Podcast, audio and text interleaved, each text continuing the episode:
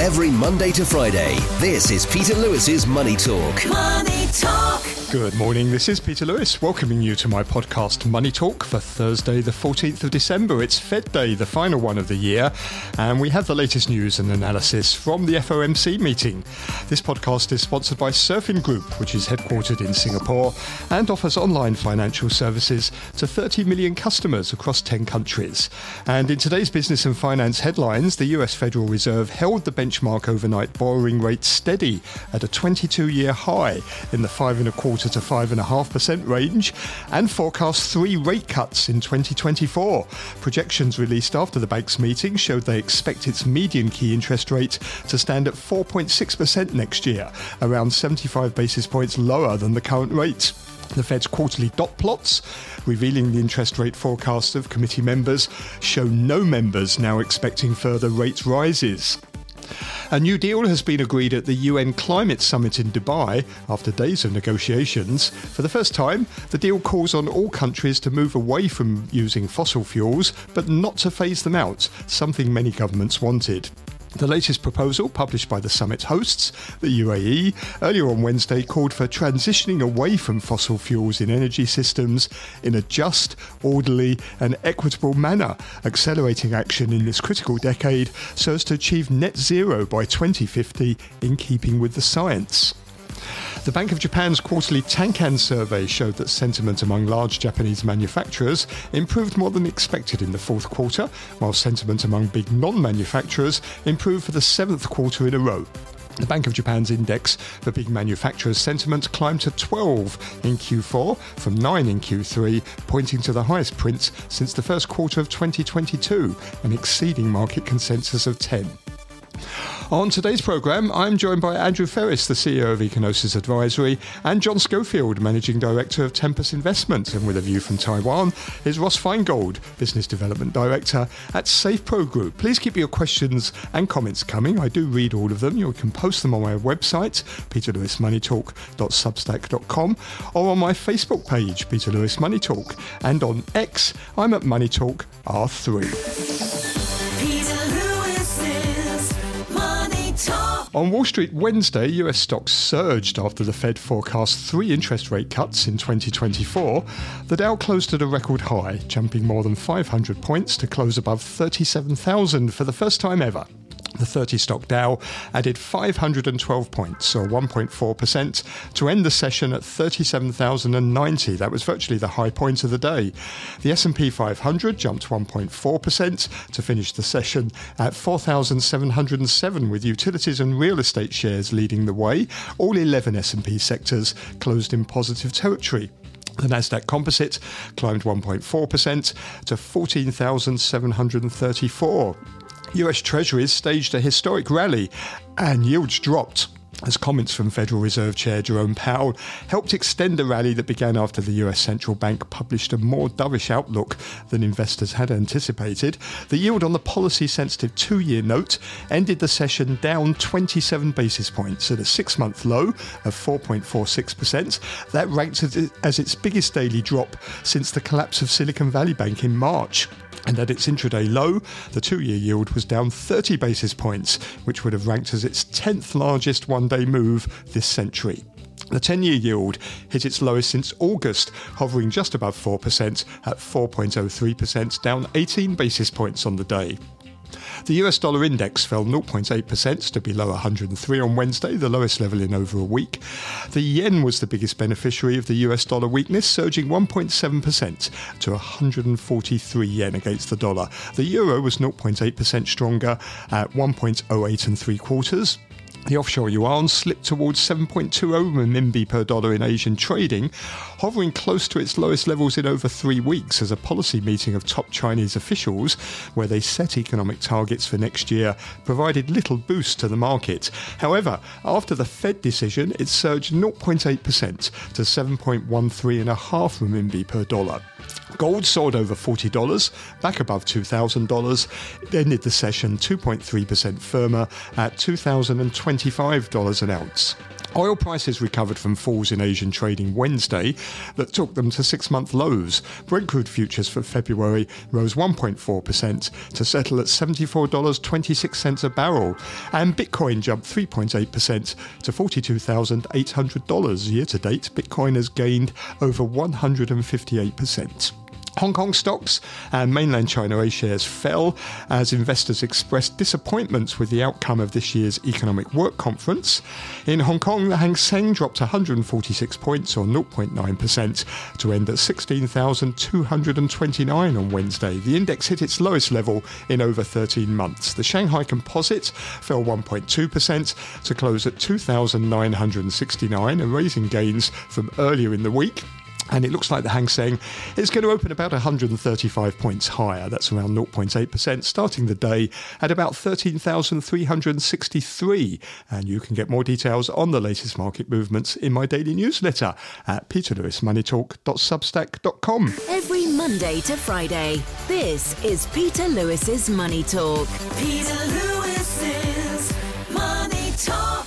On our Fed Day, pleased to welcome our panel of guests. We have with us Andrew Freris, the CEO of Ecognosis Advisory. Morning to you, Andrew. Good morning. Good morning. And also with us, John Schofield, who's Managing Director of Tempus Investment. Good morning, John. Yes, hello, good morning, Peter. So the US Federal Reserve, as you heard there, held the benchmark overnight borrowing rate steady at a 20 to 22 year high in the five and a quarter to five and a half percent range, and they forecast three rate cuts in 2024. They expect the median key interest rate to stand at 4.6% next year, about 75 basis points lower than the current rate. And the dot plots show that not a single member on the FOMC now expects further rate rises. In coming to its decision, the Fed noted in a statement after the meeting that the growth of economic activity has slowed from its strong pace in the third quarter, and inflation has eased over the past year but remains elevated. And in a press conference after the announcement, Federal Reserve Chair, uh, Chairman Jerome Powell said that the Fed is now seeing progress on inflation across the three main core areas. And he said the Fed's willing to cut rates even if the US economy doesn't dip into a recession in 2024. Mr. Powell said it could just be a sign that the economy is normalizing and doesn't need tight policy. And he said the question of when it will become appropriate to begin dialing back the amount of policy restraint in place is clearly a topic of discussion out in the world and also of discussion for us at our meeting today. Um, so, Andrew, this is quite a big turnaround, isn't it, for the Fed? Yeah, actually pretty massive. And uh, reading uh, the details it seems to be a little bit contradictory. They seem to be wanting to have it both ways. First, suddenly we're going to have three cuts uh, out of uh, or out of nothing. Then Powell says uh, we're not going to see inflation at two percent till the year 26. Read my lips. Okay, well, hang on a minute. That was their target before they will do anything uh, like cutting interest rates. Okay, and then uh, the rest of it is a little bit sort of um and ah. The economy is doing uh, much better without a great deal of inflation, and therefore, therefore, you know, it. Oh God, it it it it looks vague, and I find it very unsatisfactory in terms of of explaining something. You know, out of nothing, we have three cuts in interest rates, and of course, he says there's nothing to stop us, of course, of increasing interest rates should this be necessary. Well, thanks very much.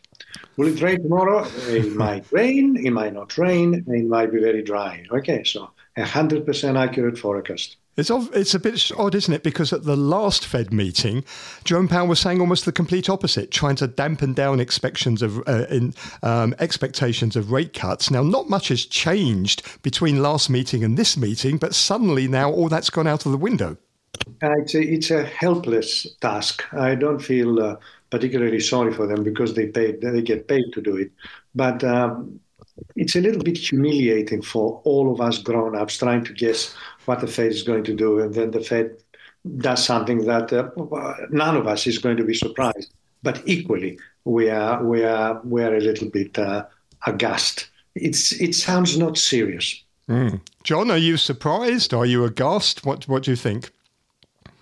Um, yeah, I'm slightly surprised at how um, yeah how dovish uh, he seems to be talking now. Um, I mean, the main thing is the the uh, to get inflation down, um, you need to have you know, real real interest rates of at least one percent above the, the current rate of inflation. So I suppose on that basis, you could argue that um, starting to starting to ease a little bit um, during the course of next year, provided inflation stays, you know, below three percent. But it's mm. also true that the you know the last mile is the their core inflation rate four percent. Um, they still need, they need to halve that.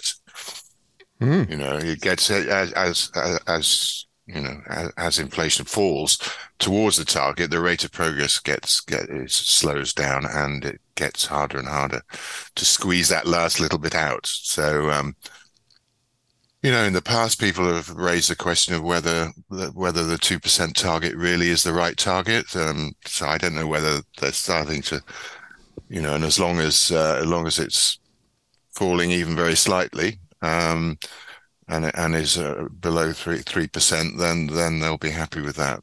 Mm. What what I don't really get out of this is is the Fed saying that they think inflation is going to get down to target at 2%, and therefore that's going to give them the leeway to cut three times next week? Or are they saying it doesn't matter? Even if it doesn't get down to, to 2%, we're still going to cut three times yeah. next uh, next year? I, am not really sure which one they're saying. Yeah, he did seem to be saying the latter, um, which. Uh, which, as Andrew said, is is, is a bit of a strange, strange, strange approach. Yeah, um, it, it's it's all yes. I mean, up to up to, up to now, um, I've always been saying they've been very consistent for the last what two years or so since they had their initial their sudden pivot towards fighting inflation, um, and this seems uh, seems a little a little less consistent. Um, is it, Andrew? Is is inflation under control? Do you think in in the US so that it does justify, um, you know, rates coming down? You know, pathetically, that depends where is your target. Now, if if your target was uh, was uh, six uh, percent inflation and it's now down to three, it's definitely uh, you know under control. If your target is two percent and and simultaneously with what else you're telling us that you are not going to get inflation at two percent till the year 26. Hang on a minute, that's the year 24, that's the year 25, and then that's the year 26 in sort of kind of theoretically three years' time, then uh, the whole thing becomes, you know, completely such a subjective issue that uh, one should not waste uh, waste his time. You know, if I think that if I think that inflation should be six percent and it's now three, of course it is under control. If I think that inflation should be two and it's under three, and mm. it is effectively one third where it should be, then it's not under control. Then you know it. I, as I said, I find it uh, I find it almost uh, a, a, thing that yeah. adults shouldn't get involved. Not it is uh, ludicrously sexy, but it is it is kind of a game for kids. I mean, it is. I find it child. yeah, but that's the way it is. We are being paid to do childish things, uh, Peter. Has the Fed lost control of the narrative here because it spent um, all year pushing back against the markets, hasn't it? Um, and it was pushing back against the markets very aggressively at the last meeting. Um, and we, we ended up in the situation where the, the, the markets were uh, predicting a quarter, uh, 1% of, of rate cuts, and the Fed was saying none at all. But now the Fed seems to be racing to meet the markets rather than the other way around. And the mm. markets are now getting even more aggressive. They're now saying, well, actually, it's going to be uh, 1.5% next year. Yeah. Yes, well, the market. Yes, I mean this has been this has been the pattern throughout. The markets will always, um, always try to you know lead the Fed by the nose. Uh, certainly, what one and a half percent cuts seems wholly unridiculous, unless and perhaps they know something we don't that the recession, the recession is coming. He did make some comments about saying that you know there was still a risk mm-hmm. of or, recession, or maybe um, deflation's coming. See. Uh, yes, and also that's a factor of the, the, the wave of deflation coming from China. Maybe it hasn't uh, reached the the US yet, really. Um, although we're starting to see that, you know, falling commodity prices, mm-hmm. um, thing, as well as. Mm, the thing perhaps that we may not consider is that uh, the Fed is cutting interest rates because that's going to help uh, Biden. Actually, my my understanding from what in inverted commas, like a good student mm. I have read, is that Fed pre and post election behavior is completely unpredictable, meaning meaning that they don't cut interest rates as we're coming up to an election, or then they feel once the election has taken place, then they feel much more relieved to go ahead and increase interest rates because the election is, is, is out of the way. So, in other words, I would not read, uh, if I was a Trumpian, that the Fed is trying to, to, to, to support good old Biden by making both the markets and the environment considerably happier as, go, as we go on towards the November election. Mm there's always the possibility here, isn't there, that just like the Fed made a big mistake a couple of years ago when inflation first took off and said it was transitory and then ended up having to slam on the brakes, that it's now making another historic mistake um, and cutting rates too early and, and, may see inflation go and spike again, which will then uh, mean it will have to go and reverse itself, perhaps. I, I, I, look, I don't see in the very basic macros as they stand, which unfortunately I'm not even looking forward. I was simply looking at the trend as it develops in front of my eyes, and I'm not extending it. I just can't see something that suddenly is going to reverse the inflation and shoot it up from 3%, which now back, back to 6% or 7%, back we were in those good, bad times that the Fed had to go from when it started in March, um, I'll get this right, in March 22, to hike and hike and hike and hiked again. It went from zero to five and a half percent.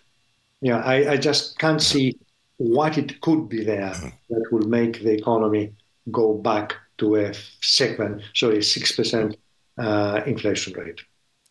John, is this yeah, certainly, certainly it seems it seems very unlikely. I, I, agree that's that it's very unlikely um, to do, but a, a slight um, I mean, but previously they they would have been concerned by even a slight uptick. They're now sort of saying, well, um, you know, it, it it's uh, it's going to.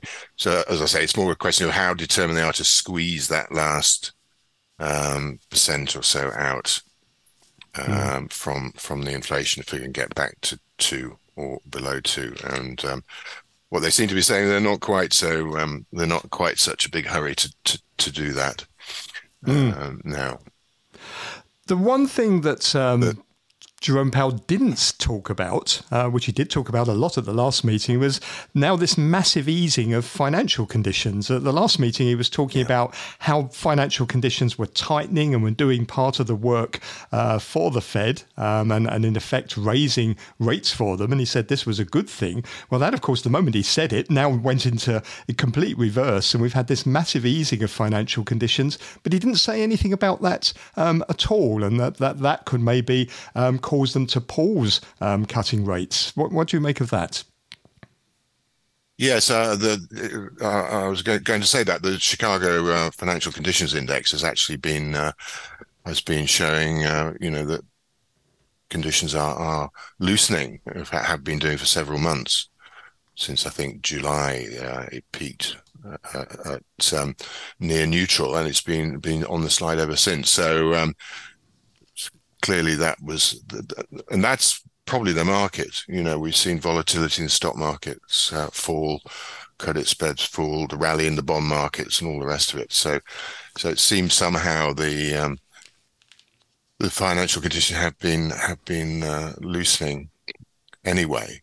Mm. Um, so they're probably just saying, well, we'll bring the short term rate back in line with with um, with that. So so it looks the inversion of the yield curve, it, you've got 10 year yields at 4%, five and a half percent short term rates looks looks very high.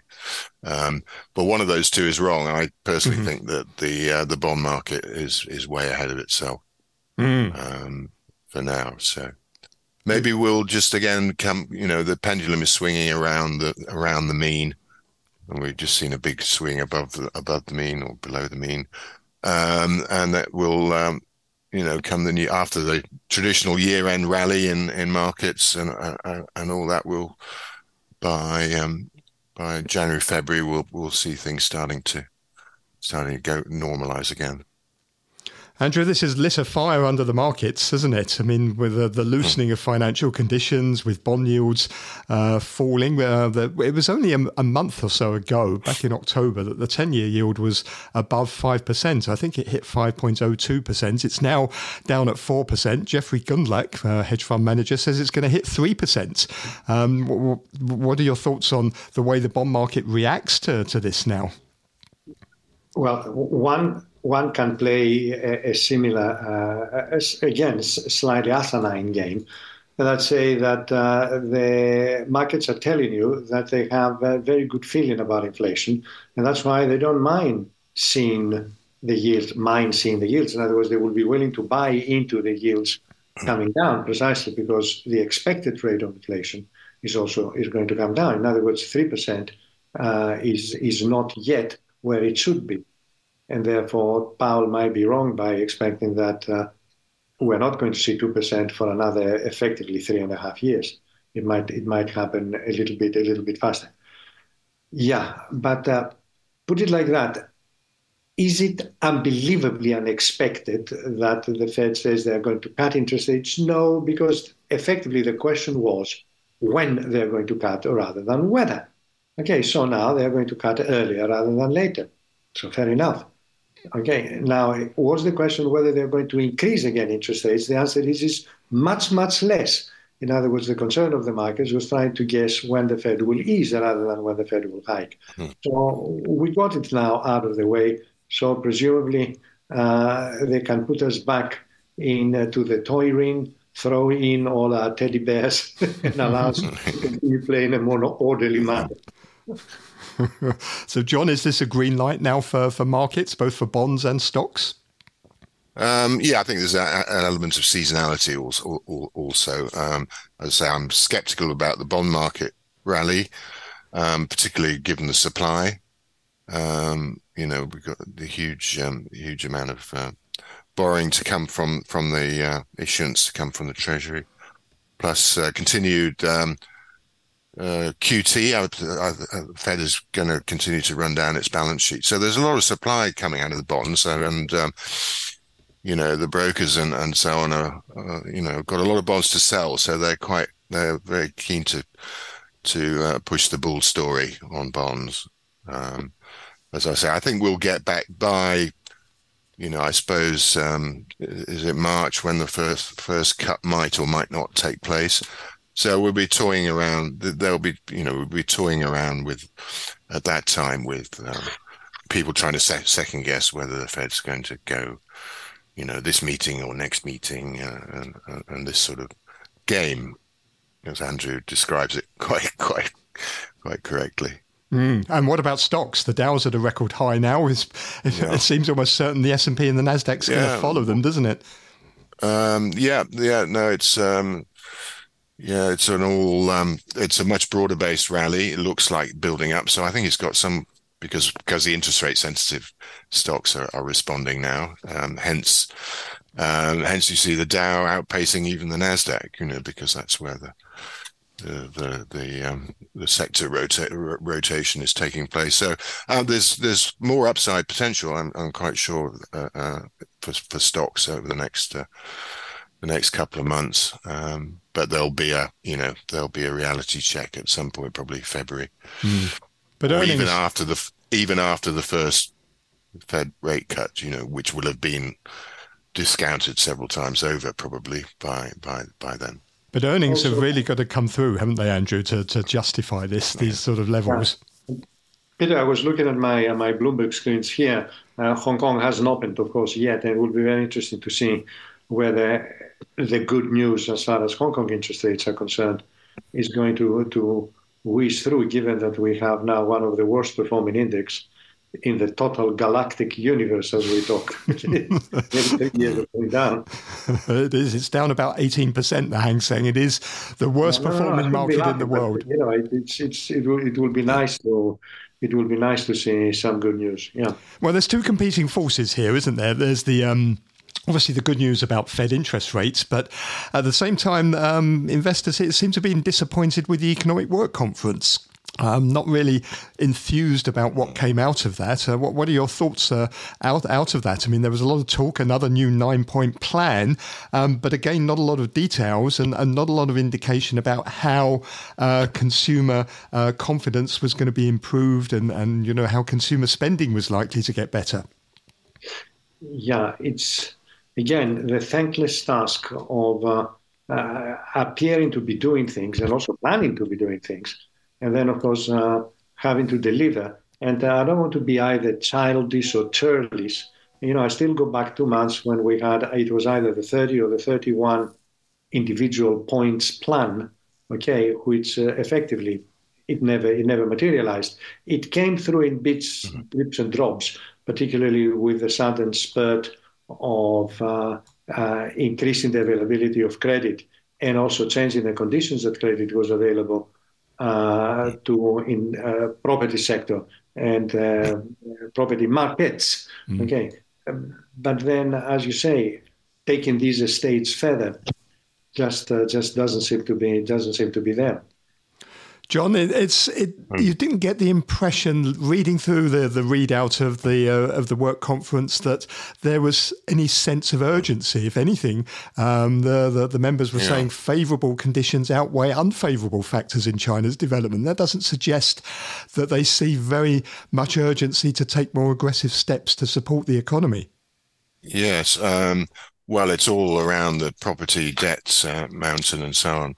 Um, you know, I think a, a, a big event coming up is whether the Evergrande, um, you know, bankruptcy trial or whatever you call it, he- hearing is is is going to conclude. Um, yeah, we we we're clearly in a situation where we've got the, all the all this debt overhang, and that there doesn't seem to be any real appetite to um, to grasp the nettle and start doing serious restructuring and asset disposals and things like that. Um, probably because of the enormity of the of the problem. You know, the size of it's so vast. Um, I say if, if uh, Evergrande collapses in a heap and, and a lot of bad debts going through the um, through the banking system, the shadow banking system, and and these trust uh, these trust things and so on, uh, the potential for con- contagion is quite is um, is is obviously there, and um, so I think in the meantime, it's you know they're just hoping to muddle through somehow. Mm. Um, so we're back. We're back to the Japan scenario, the Japan in the nineties um, scenario potentially on that side of the economy.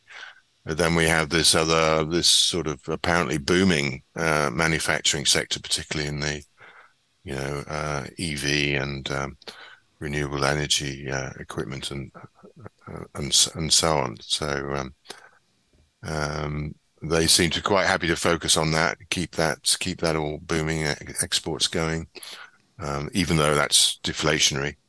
Um, but they're simply not willing, and it's a seems to be a philosophical or issue really for the for the party um, that they're just not willing to um, go for a consumer led consumer led um, you know uh, and demand uh, driven economy mm. because that looks that looks too much like the West.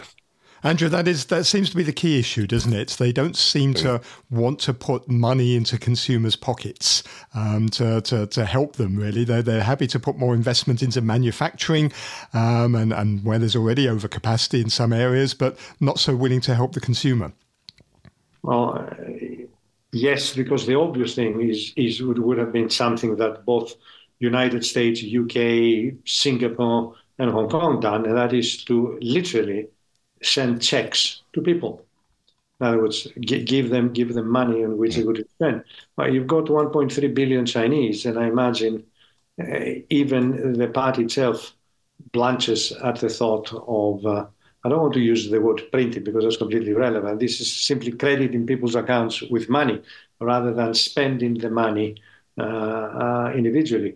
Uh, Milton Friedman would have told you the best people, the best uh, people that know where and how the money should be spent are the individual consumers. So give it to them and let them get on with it.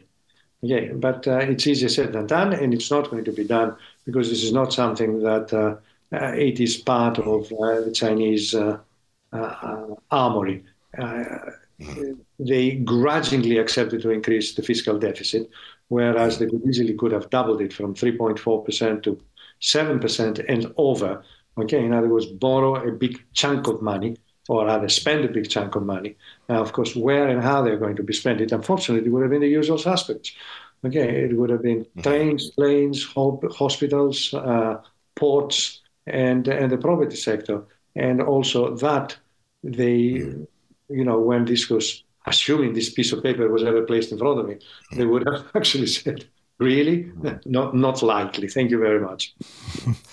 John, an interesting headline this week. The value of India's stock market's over, overtaken mm. Hong Kong. The National Stock Exchange of India uh, is now the world's seventh largest stock market, has a valuation of about just under $4 trillion. Um, yep. Is this a significant milestone, do you think? Um, it is for India. I don't think it's a big negative for Hong Kong. Um, but uh, you know, India is is the the emerging market um, and is uh, you know has a, a, much freer, in many ways, a much freer economy than China, and of course it's growing. You know, we're, we're in the eighth or ninth year of this bull market in in, in stocks. Um, there are many consumer-driven stocks and so on, um, which which have uh, have boomed really uh, in India. So um, yeah, I, I, think it's going to continue, um, and um, you know, the Hong, Hong Kong has, has really its own um, its own, its own issues. I, I, I think it's. Yeah, Peter, we're going to run no out of time, and you're not you're not going to ask us about uh, COP28. I am. I'm coming on to that in a moment. Give me a moment. Don't worry, you get it. You get. It. But uh, no, just going back to the to the Hang Seng index. Hopefully, um, yeah, if interest rates are starting to come down, that will will give the the, the parts of the Hang Seng, the, the, Hong Kong blue chips, interest rate sensitive banks, and and uh, maybe even a little bit of a fillip for the for the property market here domestically. But obviously, the overhang from China, um, which now the dominant stocks in in the index, are, is uh, is is another matter. Okay, well, um, Andrew, here's your chance then. COP28 ends with a deal to transition away from fossil fuels. My question to you is this there's been a lot of debate now um, about transitioning away from fossil fuels, which is what this deal calls for, as opposed to phasing them out. Is, is there much difference between the two? Is this semantics or is it an important difference? I think it is absolutely meaningless statement because if you ask any economy whether they are transitioning into using more fossil fuels, they will be horrified because they don't.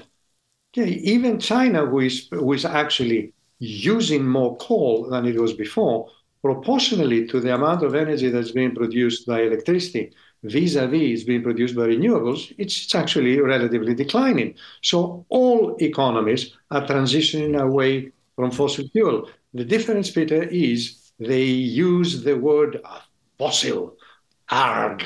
Before that, you could not say fossil in a core meeting. And also, I find this incredibly childish. Yes, big news. Hmm. We are now supposedly transitioning away. We have been transitioning away in different paces and places. And also to throw into that also, hopefully by year 50, we're going to have a net zero without defining what net zero means, okay, left me absolutely nonplussed. It's great. Okay, they are working very hard at it. I liked all the little bit of details, particularly rubbishing carbon credits. Okay, because a great deal of it they, they really need rubbishing because they are also pretty meaningless pieces of paper. So there was a lot of nice chewy bits. I'm not being ungrateful here, but the main conclusion of that is we are transitioning away from fossils. I thought, really? I didn't know that. I hadn't noticed. Thanks very much for telling me. John, your final thoughts from you on, on COP28. Was it a, a disappointment or what, what, are your thoughts? Um, I didn't have a great um, great expectations either. Um, I think the main thing is to focus on the fact that you know the markets, um, um, you know, te- technology, economics, market forces are anyway accelerating um, the the transition or whatever you want to call it um, away from fossil fuels. Um, one disappointment is that they don't distinguish between fossil fuels. I mean, coal is, um, you know, horribly polluting, um, dangerous um, um, fuel, and um, you know, terrible source of air pollution as well as as well as carbon credit. Vis-a-vis natural gas, which is uh, you know is re- relatively clean, and a lot of a lot of economies have been talking about using natural you know, natural gas to fill the gap um, during the transition away from fossil fuels also. So so um, yeah i'd like to see more more done in in, that, in that direction. Um, okay. but otherwise i think we can you know we can be reasonably optimistic that the um, you know the, the fact that china and uh, and the us are both racing you know towards um, uh, all the all the technologies that needed to um, needed to achieve net net zero um, are um, you know are well underway. Okay, well, thank you for your thoughts there. Great discussion this morning. You heard there John Schofield, who is Managing Director at Tempus Investments, Andrew Freris, who is the CEO of Ecognosis Advisory.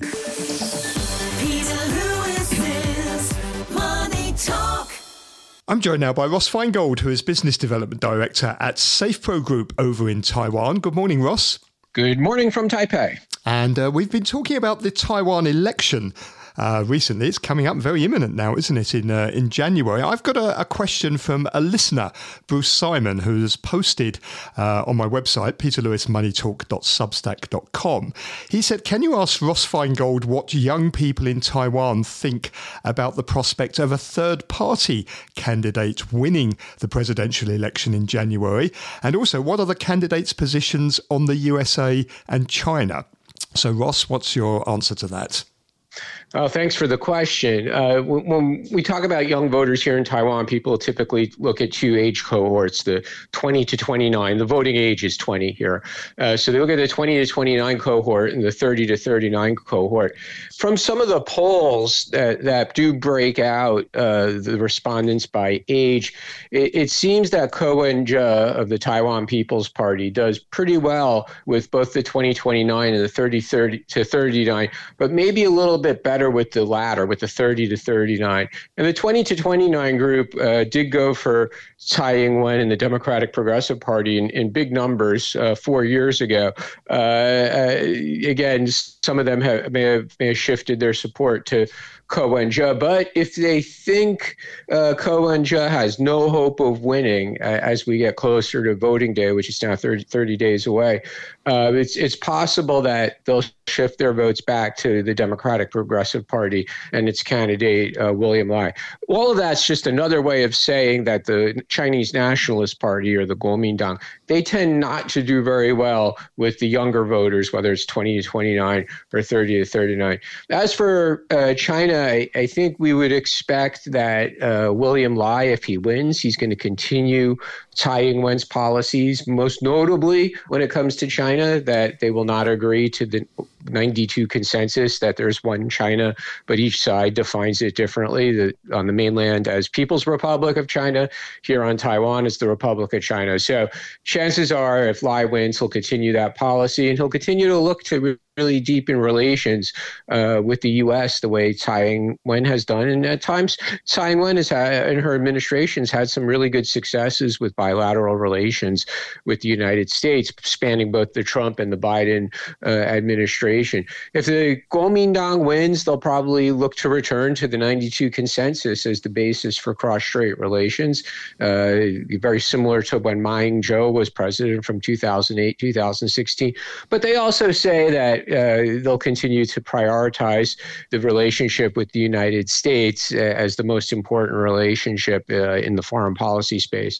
And for the Taiwan People's Party, uh, they haven't endorsed the 92 consensus, but they often talk about uh, opening up more dialogue with, with China and not being so absolutist as, as the DPP is when it comes to these issues. and then, the, similar to the Kuomintang, though, the Taiwan People's Party still emphasizes that the most important bilateral relationship is with the United States. And do the young people see the Taiwan People's Party as being sort of genuinely in the middle somewhere between the DPP and, and the KMT? Are they successfully carving out that space for themselves?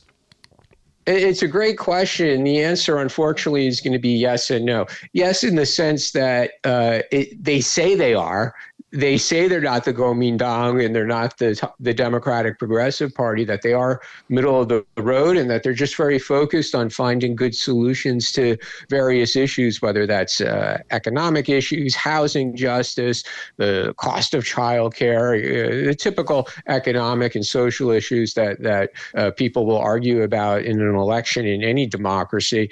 Uh, but but if you ask young people to to articulate the DP PP's policies, they're probably not going to know them, you know, because ultimately, when it comes to issues other than the relationship with China, frankly, there's not a lot of difference among the political parties here. They're all uh, very uh, much like like a European social democratic party. They're left center. They they are all in favor of uh, a nanny state. Uh, and, and, basically, whether it's on the environment or uh, housing justice, other social issues, uh, their, their policies are all very, very similar. It's not mm-hmm. like one party is is for smaller government or is libertarian. That's definitely not the case here. And I suppose young people in Taiwan, not much difference from young people in other parts of the world in terms of what they're focusing on. They're worried about um, job prospects, slowing income growth, the fact they can't afford housing, um, and, and so on. Are they similar issues for Taiwan? Absolutely. And the cost of housing is really uh, probably the number one issue for, for young people. And, that's combined with low wages. So Taiwan's, uh, you know, for many, many years has had uh, very slow growth in, in, in, wages, especially at, at the bottom of the scale for entry level workers, including people who, young men and women who have tertiary uh, education. The, the starting salaries tend to be very, very low. And I'm referring to white collar jobs uh, in the services industry The, the salaries tend to be very, very low. And with the cost of housing increasing so much in recent years, uh, it, it, just looks very difficult from the view of a young person that they'd ever be able to afford to buy a home. So that's definitely been one of the key issues in this election. And what are the polls saying? Is this a close three way race or is anyone pulling ahead? Well, one thing that's been consistent with the polls is that William Lai of the Democratic Progressive Party has had a consistent lead throughout this campaign season. Now, his lead, though, is typically uh, no more than polling about 35%, sometimes a little less, sometimes a little more, but generally it's been around 35%. And then the other two candidates have either polled around 30, 31, 27, somewhere like that. What's interesting, though, is some polls will put Ko Of the Taiwan People's Party second. Some polls will put Hou Yu-ih of, of the uh, Chinese Nationalist Party as second. So that sometimes flip flops in different polls. There was one poll from from a, relatively respected pollster uh, earlier this week that had uh, Hou Yu-ih of the Chinese Nationalist Party or Kuomintang in second place and within uh, uh within three three percent. Puts him in the percent of error there. And uh, it, it seems that the Kuomintang in, in, my own conversations with party officials, they, they are still optimistic. They, they still think that, that the polls indicate uh, that uh, if, if Hou can, can, can find some momentum, he could win this election. Mm. Uh, there was an interesting article in the Financial Times this week about the role of Taiwan's semiconductor manufacturing company in this election, something that really I hadn't really thought about, so I have to confess. But nevertheless, TSMC is just so, so dominant uh, in the Taiwanese economy and on the Taiwanese stock market as well that it's sort of sucking resources, um, this article says anyway, out of other areas um, of the economy. And that's a, a concern as well for, uh, for voters. Is that something you're, you're detecting? Is it something that's being talked about? I, I, wouldn't say it's being talked about by voters or on on uh, television political talk shows. I mean, everyone knows the role TSMC plays in the in the Taiwan economy, even if they can't articulate it in, in, in dollars or or it, its percentage of, of exports that the semiconductor ecosystem represents. Uh, but people know it's crucially important. What usually gets news here is when some foreign scholar says something like, "Well, we, we should put we should put ordinance." Ordnance uh, at TSMC's fabs so that it could be blown up in case China invades. And there's been a few foreign experts who have suggested that in the last couple of years. So that, that's something that everybody has probably heard of. And I don't and I don't think many people here agree with doing that. Okay, let me just switch topics for a little bit. President Xi Jinping was in Vietnam for a two day state visit uh, this week. It's his third trip to the country since he became Communist Party General Secretary. How important is, is this relationship to China? Because it's significant, isn't it? Because the US is also uh, trying to develop uh, stronger relations with Vietnam.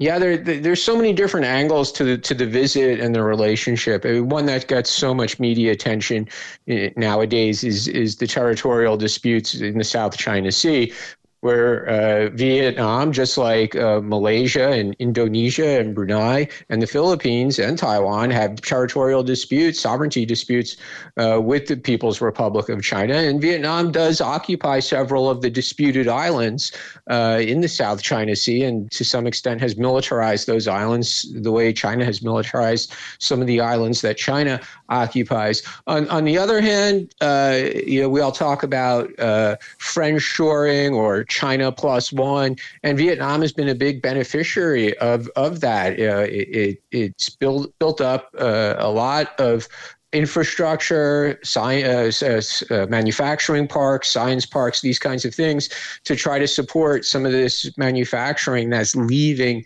China and present itself as an alternative to uh, uh, you know, present itself to American companies or European companies as an alternative manufacturing location. And Vietnam has definitely had some successes in that. However, a lot of that supply chain still is Chinese connected. So it could be some components will come from China to Vietnam, or Chinese companies that are part of the tech supply chain, they'll open up operations in Vietnam too. And there's been a lot of that as well. So uh, some of the suppliers, especially for tech products that are Chinese suppliers, they, they look at Vietnam as a destination they need to be in, just the way uh, Western companies might. Uh, so uh, maintaining smooth re- trade relations and non non discrimination against Chinese companies. That's something important to the Chinese side when they're engaging with uh, Vietnam. And then the third thing I'll mention, is, and it's still relevant to some extent, is they're both communist countries, and the club of communist countries is not very large. So at some level, there there, there is, I think, a, a desire to to maintain some uh, fraternal brotherhood among the dwindling number of communist countries worldwide, and Vietnam and China being neighbors and being communist countries, and uh, some some uh, memories of better times, perhaps when when China did help uh, Vietnam in, in the Vietnam War. Uh, I, I, think there is still a desire to have some some good relations just based on the shared political system and shared history. Ross, thank you very much indeed. Great to talk to you as always. That's Ross Feingold, who's Business Development Director at SafePro Group over in Taipei in Taiwan. You're listening to Peter Lewis's Money Talk. Money Talk. And thank you for listening to Money Talk this morning. Do please take a look at my newsletter, which you'll find at peterlewismoneytalk.substack.com for more information on developments during the Asian trading day. I'll be back tomorrow with the final Money Talk of the week when I'll be joined by Karine Hirn, Partner and Chief Sustainability Officer at East Capital Group, and Louisa Fock, China Equity Strategist at the Bank of Singapore. With a view from Australia is Toby Lawson, the CEO of Staten Partners. Have a good day. Money Talk